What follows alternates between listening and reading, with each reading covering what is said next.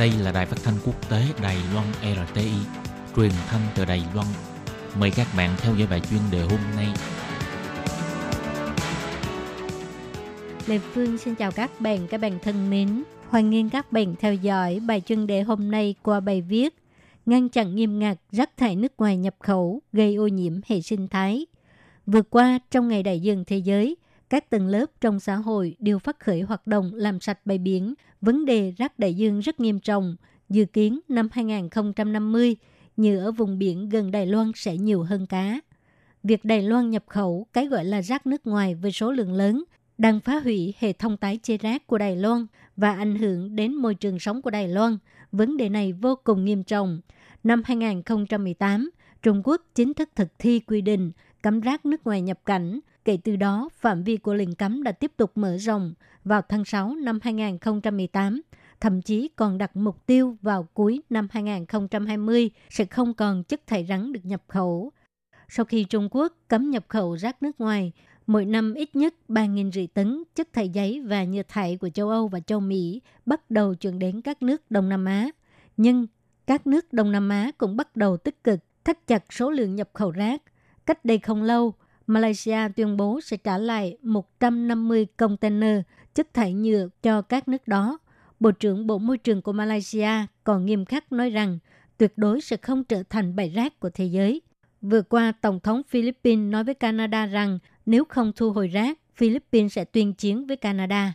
Một tuần sau, Canada tuyên bố sẽ thu hồi rác của 69 container bằng chi phí riêng của mình.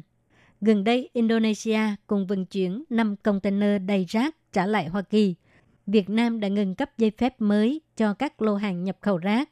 Còn chính phủ Thái Lan thì tuyên bố sẽ cấm nhập khẩu rác thải nhựa trước năm 2021. So với các nước Đông Nam Á đã áp dụng các hạn chế mạnh mẽ hoặc thậm chí đưa ra chính sách cấm đối với rác thải nước ngoài, thì Đài Loan lại mở cửa giữa tháng 1 đến tháng 9 năm 2019 chỉ riêng như thầy nhập khẩu và giấy thải đã lên tới 1,28 triệu tấn, nhiều hơn cả Trung Quốc trước khi áp đặt lệnh cấm chất thải.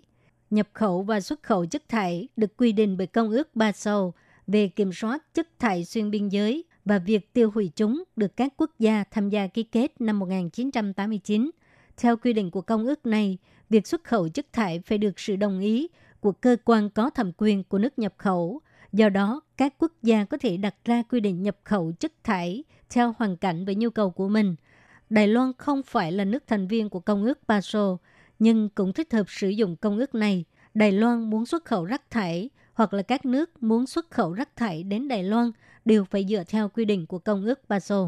Để cải thiện việc quản lý chất thải nhựa và giấy thải nhập khẩu, chính phủ Đài Loan đã hoàn chỉnh việc sửa đổi các luật và quy định có liên quan trong năm 2018 và kiểm soát chặt chẽ, hiện tại có hai vấn đề lớn trong các quy định cấm nhập khẩu phế liệu của Đài Loan. Thứ nhất, định nghĩa không rõ ràng khiến cơ quan có thẩm quyền có một không gian giải thích khá rộng. Ví dụ, điều 3 của các biện pháp hành chính về xuất nhập khẩu chất thải kinh doanh quy định rằng rác thải sinh hoạt bị cấm nhập khẩu, nhưng rác thải sinh hoạt là gì thì lại không có quy định rõ ràng trong các luật và quy định liên quan – do đó việc xử lý ở hải quan rất là khó khăn. Thứ hai, không dễ để phát hiện.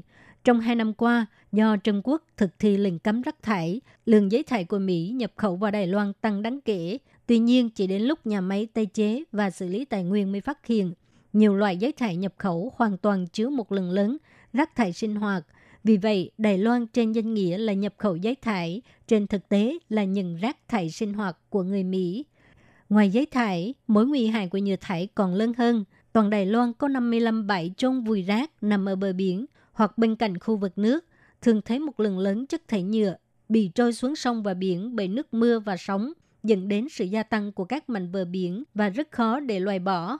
Giảm thiểu nhựa đã là một vấn đề quan trọng đối với việc bảo vệ môi trường. Chính phủ ít nhất phải thực hiện các biện pháp ngăn ngừa nghiêm ngặt đối với rác thải nước ngoài nếu không, hệ sinh thái Đài Loan sẽ bị ảnh hưởng rất lớn và chắc chắn sẽ ảnh hưởng đến cả thế giới. Các bạn thân mến, các bạn vừa theo dõi bài chuyên đề do Lê Phương thực hiện. Xin cảm ơn các bạn đã quan tâm và